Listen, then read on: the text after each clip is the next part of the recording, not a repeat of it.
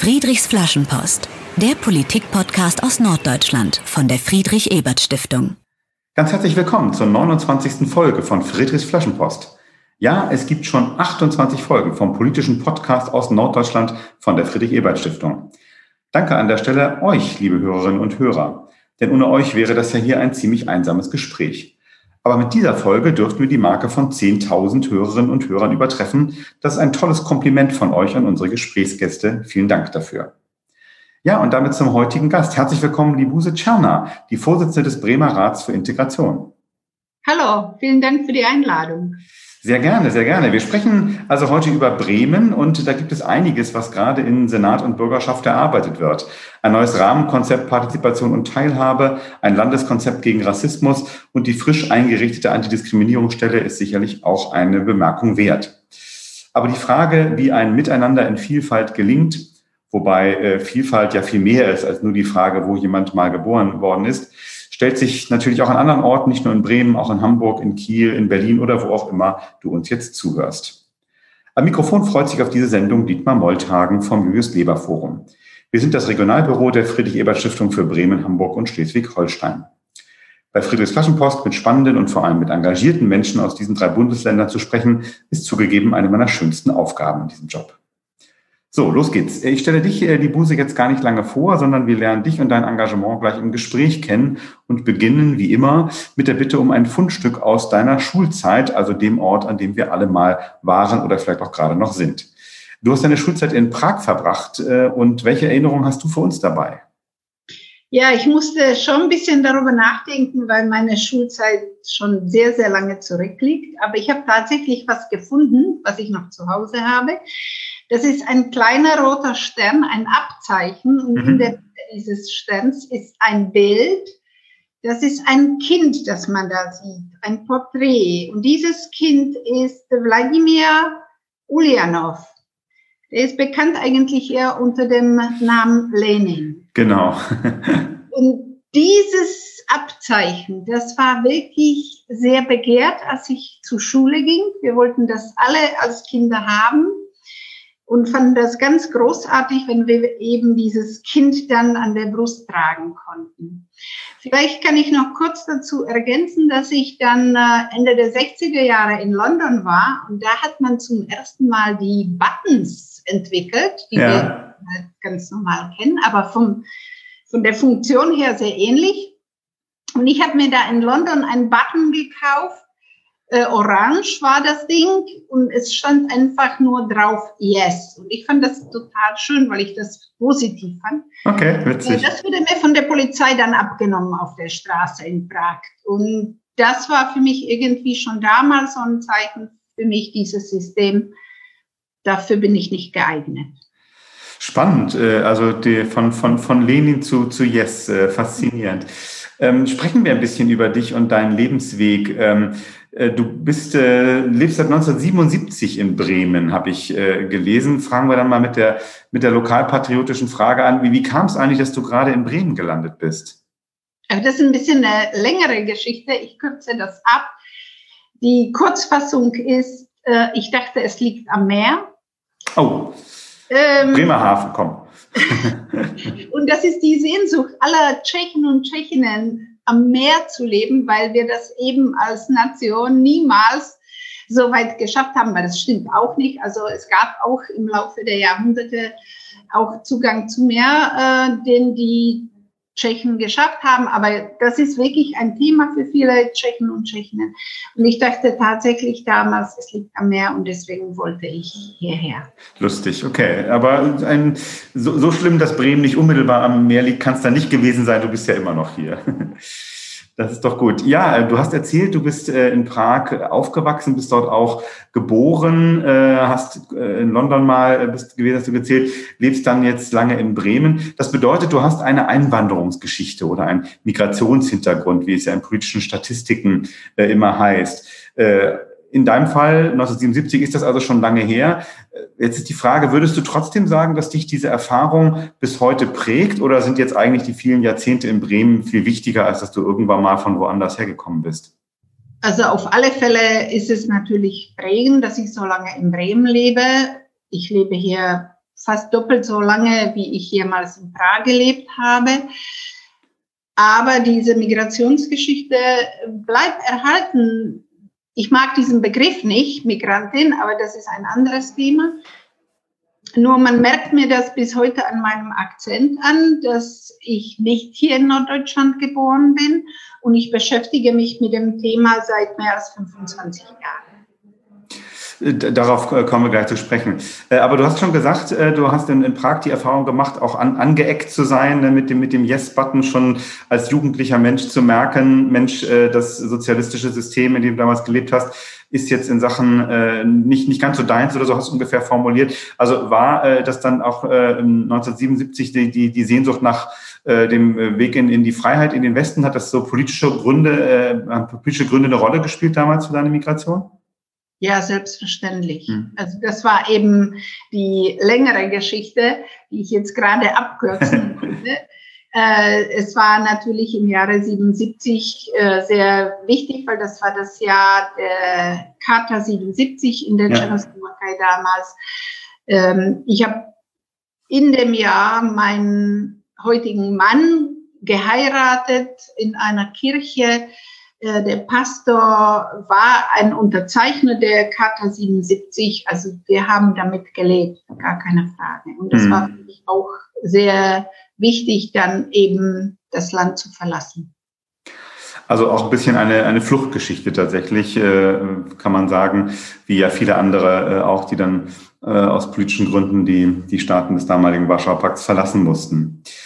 Ja, du hast gerade schon gesagt, äh, du hast diese Einwanderungsgeschichte und engagierst dich zu diesem Thema auch seit seit vielen Jahren. Ähm, und ich habe gelesen äh, in der Vorbereitung, du hast dafür auch viele Preise äh, gewonnen. Ähm, unter anderem bist du Bremer Diversity Persönlichkeit 2015 geworden. 2016 wurdest du dann mit dem Bundesverdienstkreuz ausgezeichnet. Ähm, was bedeuten dir eigentlich solche Auszeichnungen? Also ich muss das schon zugeben, ich freue mich wenn ich eine Auszeichnung bekomme. Ähm, das Bundesverdienstkreuz war das herausragendste. Ich habe aber auch Auszeichnungen für mein Engagement für die tschechische Kultur bekommen. Mhm. Unter anderem.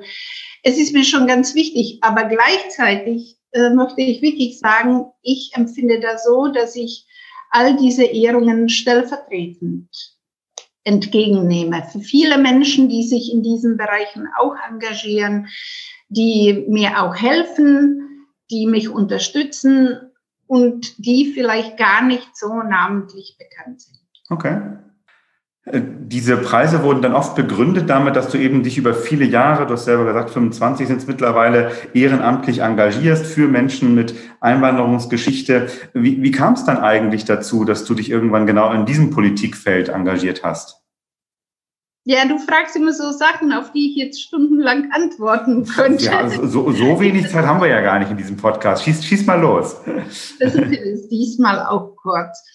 Ich habe äh, bei Radio Bremen gearbeitet, habe da aber ganz andere Sachen gemacht. Ich habe in der lokalen Redaktion gearbeitet, habe mich sehr viel mit Kultur beschäftigt. Mhm. Und ähm, dann wurde bei Radio Bremen eine Sendung neu ins Leben gerufen. Die hieß damals Daheim in der Fremde. Und der zuständige Redakteur hat mich gefragt, ob ich diese Sendung moderieren möchte. Und das war für mich damals aber sehr überraschend, weil ich mich mit ganz anderen Sachen beschäftigt habe. Und etwas ungewöhnlich war das auch, aber dann habe ich gedacht, ach, das ist ja wirklich eine interessante Aufgabe. Und dann habe ich diese Sendung moderiert, die mhm. hieß später nochmal vis-à-vis. Das fanden wir irgendwie besser als daheim in der Fremde. Also das, dem, dem stimme ich zu, das finde ich auch ein besserer Name. Ja. Und äh, das habe ich dann Jahre gemacht. Und dann habe ich mich eben mit dieser Thematik sehr intensiv beruflich auseinandergesetzt. Danke. Äh, ist doch spannend, finde ich, immer zu erfahren. Das wollen wir auch mal rauskriegen über den Podcast. Ne? Wie, wie kommt das eigentlich, dass ein Mensch dann so ein politisches Thema für sich entdeckt und da äh, sehr aktiv wird? äh, wie du es bis heute bist. Äh, aber das andere Thema hast du jetzt schon angesprochen, das in deinem Leben eine große Rolle spielt, ähm, ist die, ist die Kultur. Also war schon als, als Hörfunkjournalistin, dein, Thema hast du gerade gesagt und jetzt bist du aber seit vielen Jahren Leiterin des Literaturfestivals Globale. Das bringt äh, jeden Herbst internationale Autorinnen und Autoren nach Bremen. Und das diesjährige Festival ist ja gerade erst vor wenigen Tagen, äh, also Anfang November zu Ende gegangen, quasi zeitgleich mit dem Beginn den zweiten äh, Lockdown im aktuellen Pandemiejahr. Ähm, ich will jetzt gar nicht groß nach der Globale fragen, das ist heute nicht unser Thema, aber mich würde noch mal interessieren, was, was bedeuten dir persönlich eigentlich Bücher? Bist du auch ein Bücherwurm, der, der ständig liest? Ja, mein Mann beklagt sich sehr darüber, dass ich eigentlich nichts anderes tue, als ständig nur lese. Das ist wirklich nicht wahr, aber ich lese sehr viel und ich lese sehr gerne. Ähm, ich wurde neulich auch schon gefragt, ich gesagt, ich lese Bücher wirklich in Buchform. Äh, ich habe mir auch schon mal ein E-Book-Gerät gekauft, aber damit komme ich nicht so gut klar, beziehungsweise das finde ich nicht so attraktiv. Ja. Und für mich ist Literatur wirklich die Möglichkeit, in fremde Realitäten, Welten einzutauchen. Das ist wirklich was sehr Inspirierendes. Mhm. Und hast du gerade so einen aktuellen Favoriten, den du uns empfehlen magst, unseren Hörerinnen und Hörern? Also ich lese gerade ein äh, Buch von Marina Frenk, einer jungen Autorin aus Moldawien, die nach Deutschland gekommen ist und die heute in Berlin lebt. Und das Buch heißt Ewig her und gar nicht wahr. Vielen Dank. Werden wir, äh, kann, ich, kann ich mal verlinken, die Info zu dem Buch, wenn wir den Podcast ausspielen. Danke, dass wir dich hier bei Friedrichs Flaschenpost auch ein wenig persönlich kennenlernen dürfen. Das schließen wir jetzt mit unserem kleinen Spiel. Friedrich fragt ab. Du weißt, was jetzt kommt. Äh, ich stelle dir zehn Entweder-Oder-Fragen und du antwortest möglichst spontan. Alles klar? Dann starten wir gleich mal mit einer norddeutschen Fangfrage. Äh, fährst du im Urlaub lieber ans Meer oder in die Berge? Ans Meer nach der Vorgeschichte mit, dass du nach Bremen wolltest, wegen, weil es vermeintlich am Meer läge. Ja. Nicht, nicht mehr überraschend, genau. Ähm, trinkst du morgens lieber Tee oder Kaffee? Ich denke nur Tee. Nur Tee. Äh, wenn du Fernsehen schaust, schaust du lieber einen Spielfilm oder eine Reportage? Ich mache das vom Thema abhängig mhm. und ein bisschen auch von der Uhrzeit. wenn, wenn, der Abend fortgeschritten ist, dann ähm, gucke ich eher Spielfilme. Ich gucke auch gerne Krimis, muss mhm. ich wirklich äh, sagen. Aber zum Beispiel in der Videothek von Arte, da gucke ich mir auch sehr gerne die Reportagen an. Danke. Würdest du sagen, dass du generell ein Nachrichtenjunkie bist, also jemand, der ständig alles mitbekommen muss, oder kannst du auch ganz gut mal Handy, Radio und Laptop ausschalten? Naja, ich bin vom Beruf her Journalistin insofern ist das schon vorgegeben. Ein Kollege von mir sagte mal, ähm, die journalistische Arbeit ist ein lebenslanges Lernen und das ist wahr. Ich bin wirklich krankhaft neugierig und insofern konsumiere ich, was ich nur so konsumieren kann. Ich muss manchmal auch an Egon Erwin Kisch denken, der auch mal geschrieben hat, dass er auch Zettel auf der Straße einsammelt und liest, was da drauf geschrieben ist. Ähm, das mache ich auch. Äh, Stichwort Lesen. Ähm, greifst du in der Buchhandlung eher zu einem Buch, dessen Autor oder Autorin du schon kennst, oder entdeckst du lieber mal was ganz Neues? Das hängt ein bisschen davon ab, in welcher Stimmung ich bin. Ich kaufe häufig auch Bücher, die für mich eine Entdeckung sind. Und ich verlasse mich auch auf die Empfehlung meiner Buchhändlerin. Das ist immer gut, wenn man jemanden gefunden hat, eine Buchhändlerin des Vertrauens, super. Was sagen Freunde über dich? Bist du organisiert oder chaotisch? Ich bin, glaube ich, beides. wir, wir, werden die Freunde mal befragen, genau. Es, äh, es gibt, äh, das muss ich kurz äh, erläutern, es gibt ein äh, Buch aus den 90er Jahren, äh, geschrieben von zwei Arbeitspsychologen. In diesem Buch geht es um die Zusammenarbeit zwischen den Tschechen und den Deutschen. Das haben sie damals gemacht, als die Skoda-Werke von Volkswagen übernommen worden sind und als da die Tschechen mit den Deutschen zusammengearbeitet haben. Und dieses Buch heißt ähm, Perfekt geplant oder genial improvisiert. Und ich okay. glaube, der Titel besagt schon alles und ich versuche auch beides zu verbinden. Schön, ein schöner Titel auf jeden Fall. Ähm, bist du ein Gruppenmensch oder ganz gern auch mal allein? Ich bin ein Gruppenmensch. Was bringt politisch mehr für den Bremer Rat jetzt? Ein Hintergrundgespräch mit Bürgerschaftsabgeordneten oder ein einseitiges Interview im Weserkurier? In der Wahrnehmung bringt das Interview im Weserkurier natürlich wesentlich mehr. Und wieder merkt man das Journalistin. Auch ein Renommee und ein Image, ja. Äh, wenn, wenn, du es äh, allein entscheiden könntest, würdest du äh, leichtere Einbürgerungen von ausländischen Bremen, äh, Mitbürgern in Bremen äh, einführen oder das kommunale Wahlrecht? Das kommunale Wahlrecht, und dazu gibt es auch Untersuchungen, ist eine Vorstufe zur Einbürgerung. Wenn die mhm. Leute die Möglichkeit haben zu wählen, lassen sie sich dann leichter einbürgern, als wenn sie die Vorteile der Demokratie nicht genießen können. Dankeschön. Ja, sprechen wir über die aktuellen integrationspolitischen Diskussionen in Bremen. Ich habe es in der Anmoderation gesagt, eine ganze Menge ist politisch äh, da in Bremen gerade los. Ende Januar hat die Bürgerschaft beschlossen, dass der Bremer Senat bis Ende 2020 verschiedene Integrationsansätze zu einem neuen Rahmenkonzept für gesellschaftliche Teilhabe und Vielfalt, so der korrekte Titel, bündeln soll. Äh, wo ist denn dieser Prozess mittlerweile angekommen? Wir sind jetzt ja schon fast am Ende von 2020 angekommen. Ja, das stimmt. Die Vorgabe war, dass das bis Ende 2020 fertig sein sollte. Äh, dann kam die Corona-Pandemie, mhm. dadurch hat sich alles verzögert. Mit der Beteiligung der Akteure und Akteurinnen ist das wirklich sehr schwierig. Insofern wurde jetzt der Zeitraum verlängert äh, bis zum 1. April beziehungsweise 31. März. Also wir haben noch ein bisschen mehr Zeit, um dieses Rahmenkonzept auch zu begleiten und zu kommentieren. Und äh, das würde uns natürlich jetzt interessieren. Was, was wären denn so aus deiner Sicht wichtige Dinge, die da drin stehen sollten, die man jetzt damit regeln könnte, damit sich auch was äh, konkret tut? Äh, nun ja, bei solchen Werken ist es so üblich, dass man erstmal schreibt, was man schon alles erreicht hatte, was alles toll läuft. Das verstehe ich auch gut. Und äh, das ist äh, auch wichtig, dass man das festhält, was sich entwickelt hatte. Unser Anliegen ist aber, dass dieses Rahmenkonzept nicht damit endet, wenn das dann irgendwann mal durch den Senat ist und dass es veröffentlicht wird, sondern dass das weiterhin dann begleitet werden soll, dass das ein dynamischer Prozess ist. Wir möchten gerne auch äh, schauen, dass das in regelmäßigen Abständen evaluiert wird, was damit erreicht worden ist. Was uns auch vorschwebt, ist zum Beispiel eine regelmäßige Integrationskonferenz zu diesem Thema, bei dem man dann feststellen kann, was ist gut umgesetzt worden, wo muss man noch nachsteuern, ja. wo gibt es neue Felder, weil das, wie gesagt, ein dynamischer Prozess ist. Und werden da auch so ganz konkrete Dinge drinstehen, wie jetzt, ich, ich spinne jetzt mal äh, längere Sprachkurse für, für Menschen, die frisch eingewandert sind nach Bremen, oder geht es auch so um so ganz konkrete Maßnahmen dabei?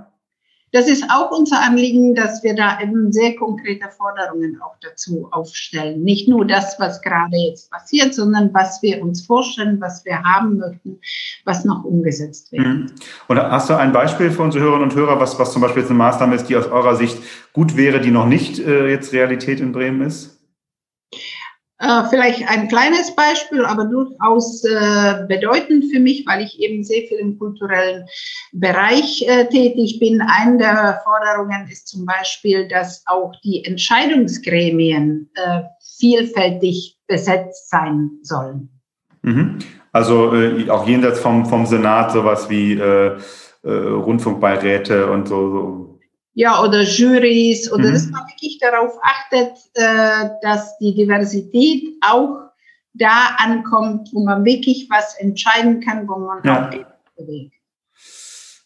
Wichtiger Punkt, finde ich.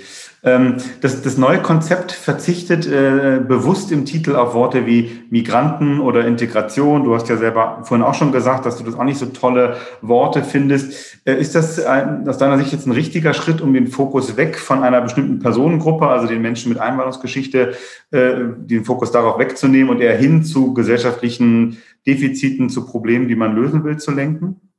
Ja, das äh, ist natürlich ein wesentliches Thema. Äh, dieser Begriff Migrant ist äh, eine statistische Variable. Ich glaube, so heißt das offiziell. Das ist mal ins Leben gerufen worden, um zu zeigen, wie divers diese Gesellschaft ist. Ich glaube, das hat auch eine gute Funktion gehabt. Inzwischen ist aber dieser Begriff erstmal negativ konnotiert. Man verbindet das wirklich nicht mit angenehmen Dingen des Lebens sehr häufig. Und zum anderen ist das ein Gruppenbegriff, eine Zuordnung von außen, mit der sehr viele Menschen nicht viel anfangen können. Mhm. Insofern äh, finde ich es richtig, dass diese Begriffe nicht mehr benutzt werden. Aber die Frage ist, wie wird man dann der Realität gerecht und welche Begriffe wählt man dann anstelle dessen? Genau, nicht, nicht ganz trivial, ne? weil wenn, wenn, wenn dann das, der, der Begriff verschwindet, darf natürlich das Bewusstsein äh, für bestimmte Bedürfnisse nicht äh, verschwinden.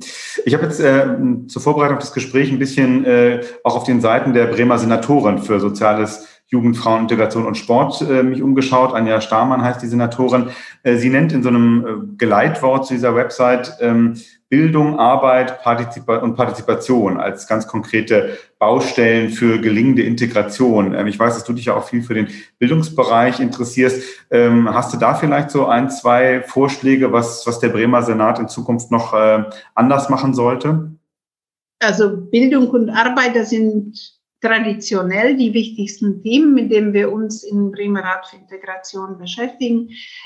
Äh, bei der Bildung vielleicht kann ich einfach pauschal sagen, wir würden uns sehr freuen, wenn man von dem defizitären Blick hin zu der Perspektive kommen könnte, dass man die Potenziale der Kinder und Jugendlichen, die in den verschiedenen Schulen betreut werden, kommen könnte. Mhm.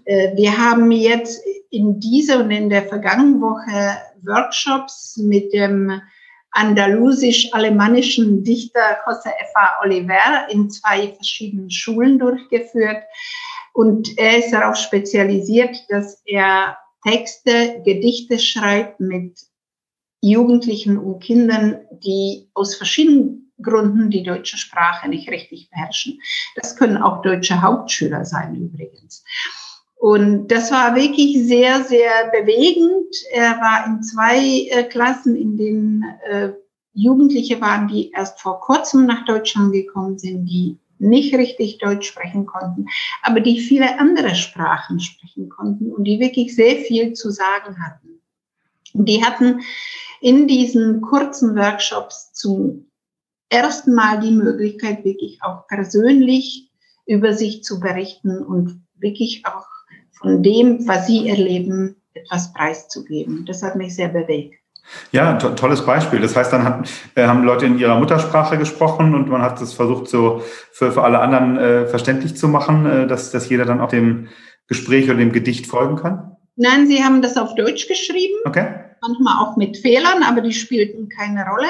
Aber sie hatten zum ersten Mal das Gefühl gehabt, dass eben, wenn sie Fehler machen, dass das nicht so ja, okay. wichtig ist, sondern dass ihnen jemand zuhört und dass sich jemand dafür interessiert, was sie bewegt, was sie erleben. Interessant, also da, da, verbinden sich dann ja eigentlich auch die Bereiche Bildung, äh, Schülerinnen und Schüler mit eben diesem Gedanke von, von Partizipation und Teilhabe, dass man eben teilhaben äh, darf und auch ernst genommen wird mit dem, was man inhaltlich zu sagen kann, auch wenn eben äh, die Sprache noch nicht perfekt ist, wenn man eben erst seit ein paar Monaten oder seit einem Jahr oder so äh, in Bremen ist. Äh, danke, schön, schönes Beispiel. Ähm, wir äh, wollen ja bewusst, hatten wir auch im Vorgespräch gesagt, nicht, nicht so viel über Corona reden, aber eine Corona-Frage sei, sei vielleicht erlaubt, weil es jetzt ja doch wieder uns alle betrifft. Ähm, gibt es eigentlich jetzt aus, aus eurer Sicht als Bremer Rat eine, eine spezifische äh, Belastung durch, durch die Pandemie für jetzt Bremerinnen und Bremer mit Einwanderungsgeschichte? Und, und wenn ja, worin besteht die? Es wird viel darüber diskutiert, ob die Menschen, die nicht so gut Deutsch sprechen können, auch wirklich richtig und umfassend informiert sind. Ich würde persönlich sagen, aus den Gesprächen, die ich geführt habe, abgesehen davon, dass wirklich Informationen auch online in verschiedenen Sprachen angeboten werden, dass dieses nicht das Problem ist. Es ist natürlich ein Problem, dass viele sogenannte Migranten und Migrantinnen in sozial schwachen Gebieten leben. Das heißt, äh, sie wohnen zu mehreren Personen auf engem Raum, die Gesundheitsversorgung ist nicht so gut wie in besser gestellten Stadtteilen. Also das ist eindeutig so, dass mhm. die sogenannten Migranten, Migranten benachteiligt sind.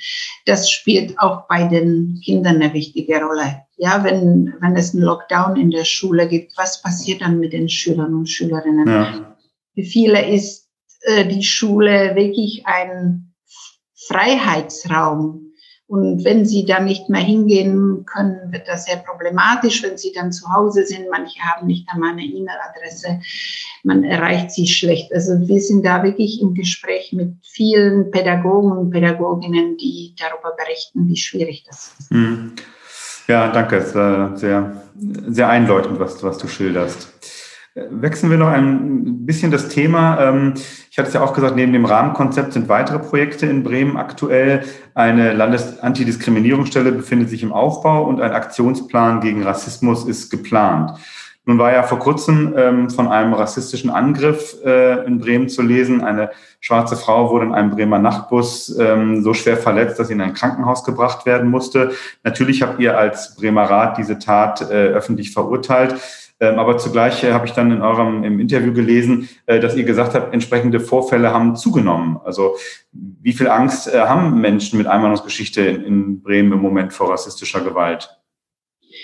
Wir haben vor kurzem ein Gespräch online mit den Vertretern der BSAG, wie das in Bremen heißt, also von den öffentlichen Verkehrsmitteln, geführt. Und wir haben dabei auch eine sogenannte Betroffene dazu gehabt, äh, beziehungsweise haben sie eingeladen, eine junge Frau, die Kopftuchträgerin ist und die über ihre Situation berichtet hatte und die wirklich in diesem Gespräch gesagt hatte, sie hat sich aufgrund ihrer Erfahrungen jetzt ein Auto gekauft und sie hm. fährt nicht mehr mit öffentlichen Verkehrsmitteln. Oha, ja. Das darf natürlich nicht sein.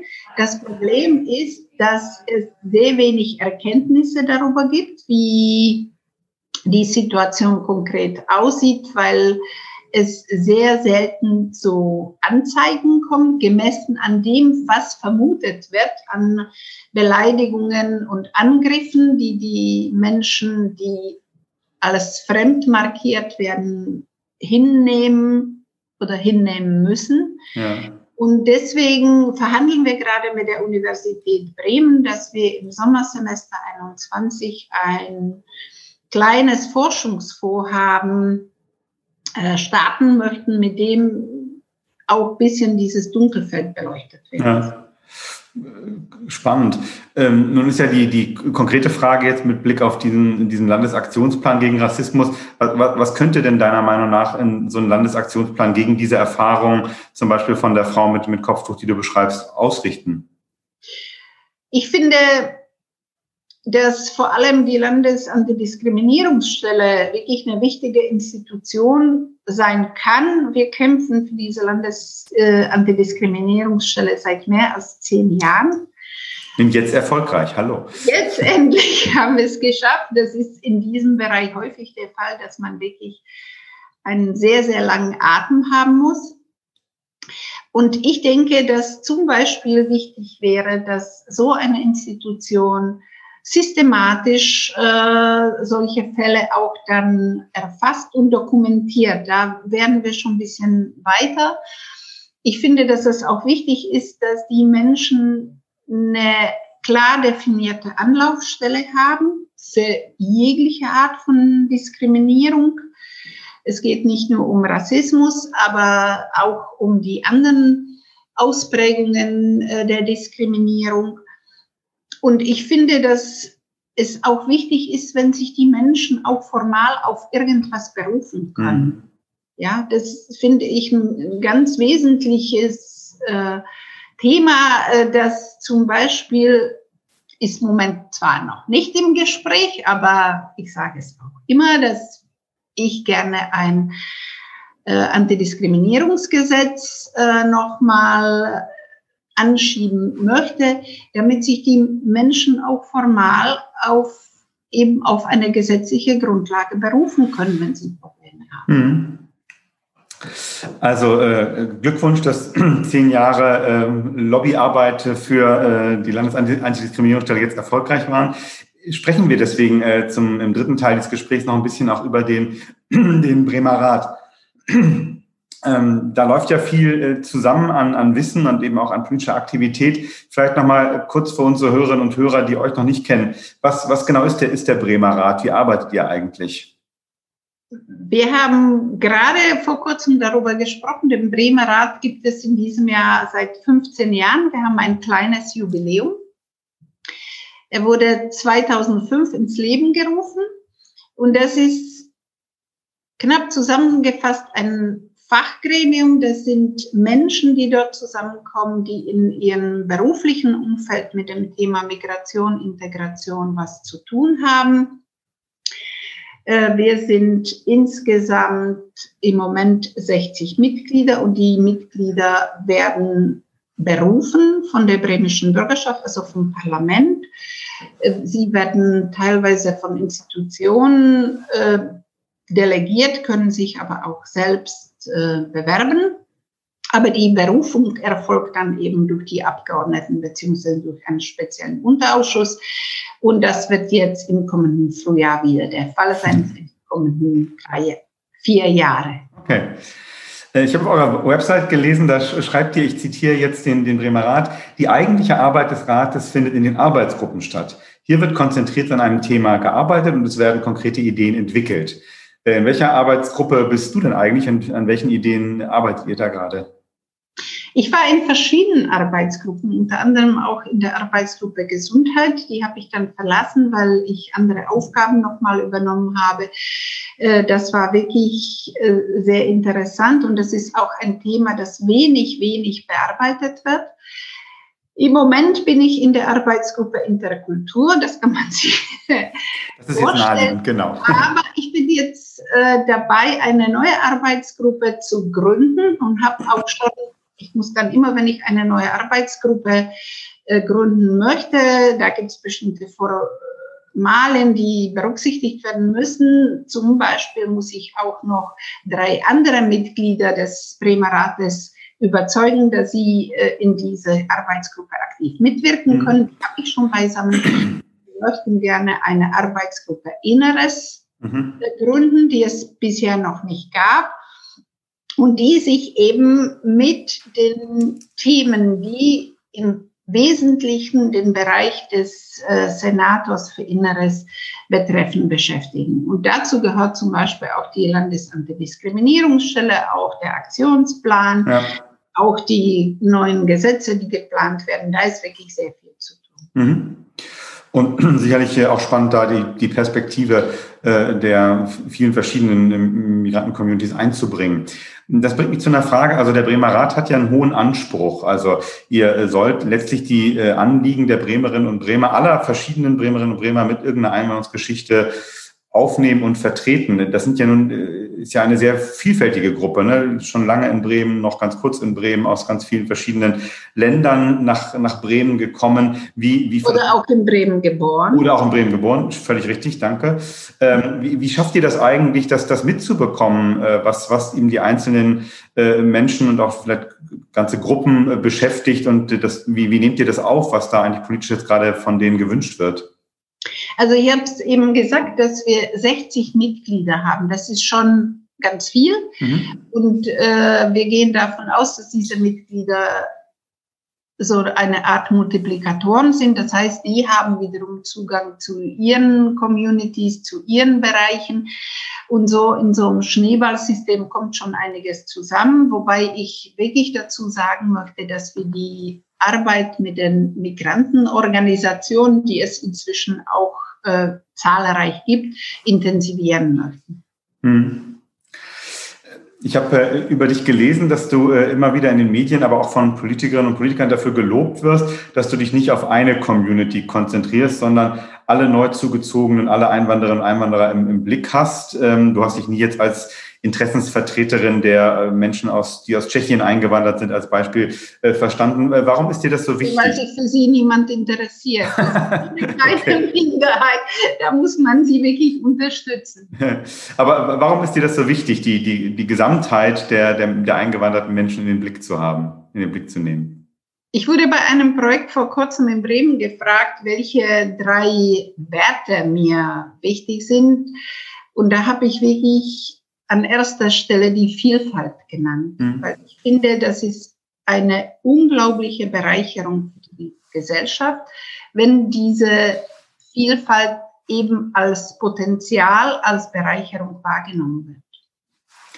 Und dazu passt, dass äh, kürzlich der Bremer Rat gemeinsam äh, mit uns von der Friedrich-Ebert-Stiftung eine, ein Diskussionsforum unter dem Titel Einigkeit ausgerichtet hat. Äh, Einigkeit, äh, also anders war der Tag der deutschen Einheit äh, eben am 3. Oktober. Und äh, wir haben natürlich viel darüber nachgedacht, wie Einigkeit in, in Vielfalt gelingen kann. Äh, mal ganz allgemein gefragt, wie, wie, wie einig erlebst du denn die Bremerinnen und Bremer jetzt im Moment?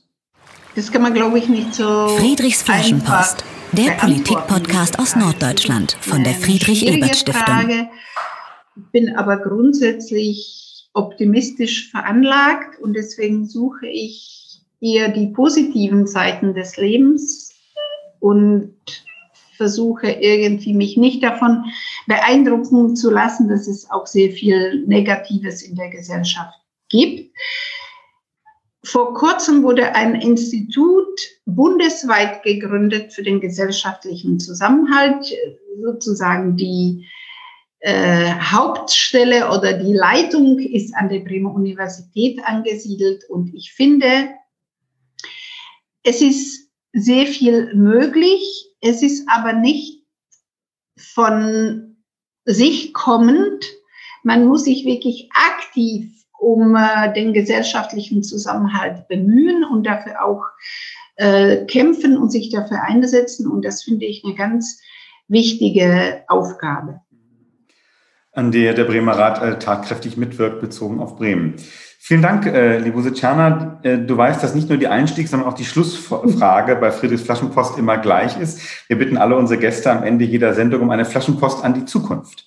Was schreibst du zum Ende unseres Gesprächs über das Zusammenleben in Bremen in Vielfalt in deine Flaschenpost?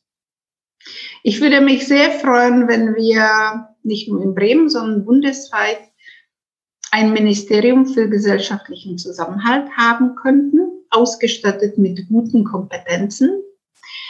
Und ich denke, dass Partizipation ein wichtiger Punkt für diese Gesellschaft ist nicht nur für die Migranten, aber auch für sie. Und deswegen denke ich, dass die Partizipation mit verschiedenen Mitteln auf verschiedenen Ebenen weiter vertieft werden muss. Ein äh, Punkt für mich ist eben die Erweiterung des Wahlrechts. Wir haben das schon mal vor Jahren mhm. probiert, äh, sind aber kläglich gescheitert, das muss man sagen, aber man kann das immer wieder probieren. Eben, wie ich vorhin gesagt habe, man braucht einen langen Atem. Und äh, ich finde auch, dass die Einbürgerungskampagne, die wir vor einem Jahr gestartet haben, äh, sehr wichtig ist. Äh, dafür setzen wir uns auch ein, dass sich Menschen, die den Anspruch haben, auch einbürgern lassen. Viele machen das nicht teilweise auch aus Unkenntnis und deswegen beraten wir sie. Das ist mir ganz wichtig. Und ein Partizipationsgesetz, das wäre doch ein schönes Vorhaben für die Zukunft. Äh, das, da war eine Menge drin in der Flaschenpost. Äh, vielen Dank, schön konkrete Vorschläge vom äh, Wahlrecht, äh, Partizipationsgesetz, Ministerium für gesellschaftlichen Zusammenhalt. Man merkt, äh, da sind noch eine Menge Ideen bei dir und bei deinen Mitstreiterinnen und Mitstreitern. Vielen Dank äh, für dieses Gespräch. Äh, Libuse Czerna, sie ist erste Vorsitzende des Bremer Rats für Integration, seit Jahren aktive Bremerin für die Anliegen der eingewanderten, Bürger, eingewanderten Bürgerinnen und Bürger, aber auch Kulturveranstaltungen und, äh, jetzt darf ich es verraten, seit kurzem auch Mitglied der SPD. Danke für deine Zeit und für deine Gedanken in diesem Podcast. Ich danke dir auch. Tschüss und natürlich sehr gern auf Wiederhören. In zwei Wochen sagt für die Friedrich-Ebert-Stiftung Dietmar Molltagen vom Jürs Leber Forum. Macht es gut und lasst euch bei all den aufgeregten Diskussionen unserer Tage nichts einreden. Uns Menschen verbindet weitaus mehr, als das uns trennt in Bremen, in Deutschland und überall. Friedrichs Flaschenpost, der Politik-Podcast aus Norddeutschland von der Friedrich-Ebert-Stiftung.